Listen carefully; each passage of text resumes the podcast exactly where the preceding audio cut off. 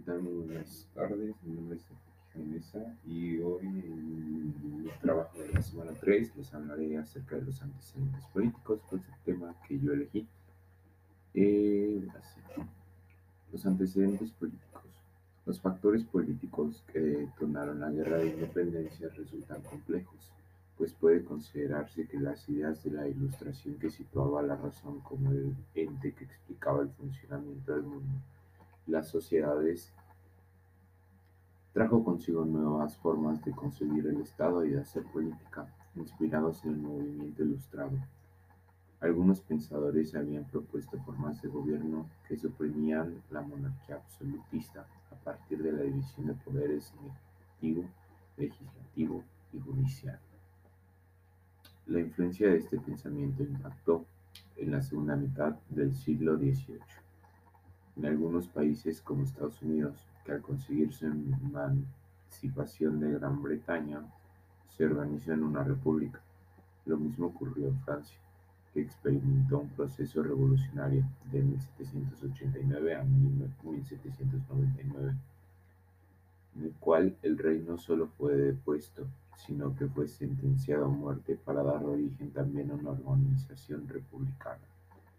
En general, se puede decir que la Ilustración buscaba el progreso de la humanidad a través de la ciencia, que dio origen a la revolución industrial, y de valores como la igualdad. De este modo surgió una nueva noción política basada en el contrato social y en la democracia, sentado las bases, sentando las bases del liberalismo. Estas ideas llegaron a la Nueva España y fueron difundidas en muchas universidades, o en aquellas patrocinadas por la Compañía de Jesús, que, fue expulsada en 1767. Otro factor político externo, como se ha visto, estuvo relacionado con la ocupación napoleónica en la península ibérica, pues dicho acontecimiento detonó una fuerte discusión sobre si Nueva España debía ser leal al nuevo gobierno proclamar su independencia de tal suerte que se puede considerar que la invasión francesa a España desestabilizó el ambiente político, no solo en Europa, sino en nuestro país. De hecho, dicho conflicto detonó el golpe de estado del virrey Iturriaga, que apoyó la formación de ciertas juntas de criollos donde se discutía si el virreinato debía independizarse ante el invasor. Dicha decisión fue mal vista por sectores de españoles peninsulares que, se organizaron para apresar e encarcelar al virrey e imponer a Francisco Javier Venegas, quien no simpatizaba con la idea de emancipación, lo cual generó la proliferación de conspiraciones, juntas de criollos que estaban, convencidos de la, de la necesidad de luchar por la independencia. La más famosa fue la, conspiración de Querétaro, donde estuvo involucrado Miguel Hidalgo, por otra paulatina sustitución de los criollos en los cargos de gobierno por funcionarios españoles, quienes traían la consigna de mejorar la recaudación fiscal. Este proceso generó desavenencias importantes y aumentó las tentaciones políticas y sociales. Bueno, pues esas fueron prácticamente las causas políticas que llevaron al punto de la independencia de España. Y pues fue porque los criollos prácticamente saltaron y se levantaron en armas. Y mucho tiene que ver con la ilustración, ya que la ilustración a pesar de que empezó muy lejos del continente americano. La pregunta es cómo se desarrolló la idea del nacionalismo entre los criollos y por qué fue importante para la independencia. Pues la idea del nacionalismo sale de, de las ideas de la ilustración, el racionalismo y la libertad de pensamiento. Estos temas se discutían en los diversos colegios y universidades a los que asistían los criollos y sus hijos quienes comenzaron a criticar el régimen absolutista y el enorme poder de la Iglesia.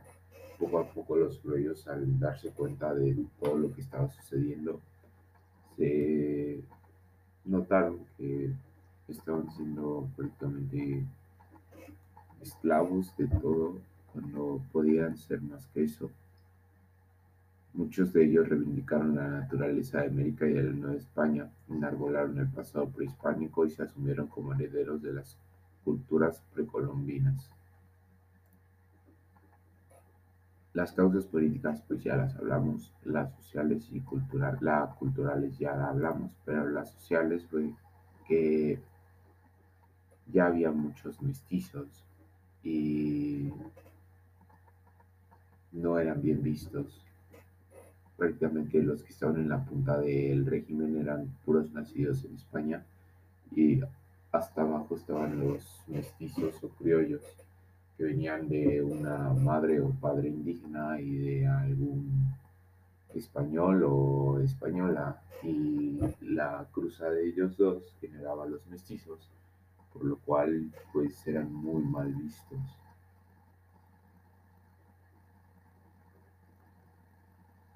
y como eran la mayor parte de la población junto con los indígenas y los castas.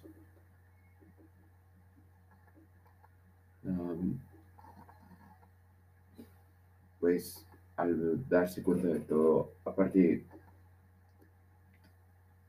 en las mismas cadenas de poder de España ya habían varios problemas porque no se ponían de acuerdo y cada, cada español quería más poder del que tenía ya y ellos lo aprovecharon como un defecto de ellos, como una debilidad y lo supieron aprovechar y se levantaron en armas y pues terminaron conquistando, bueno, desconquistando sus propias tierras que por derecho les pertenecían.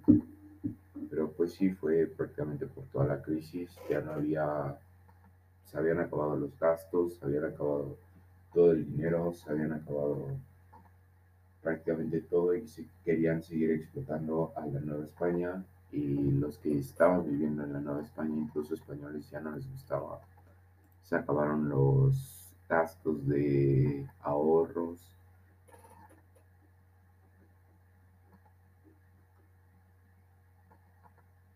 Se acabaron también La corona prácticamente se adueñó de todo el dinero. La disminución de los créditos para incentivar y apoyar las actividades económicas se reflejó en el detrimento de la producción en un momento en donde aumentaba la población. Y como más aumentaba la población, la demanda de bienes y alimentos, pues obviamente iba a ser mayor. Pero también se manifestó el agotamiento de los fondos de ahorro, como se les comentaba, y en el empobrecimiento de muchos empresarios de la época, en su mayoría criollos, claro está. Y pues ya esto, todo esto se le suma una etapa donde ocurrieron algunas sequías y hambrunas, podemos entender el, el descontento social en todo el reino. Y pues, bueno, eso sería todo de mi parte. Gracias por su atención. Perdón por se cortaba en algunas ocasiones, pero se me dio el internet. Y gracias.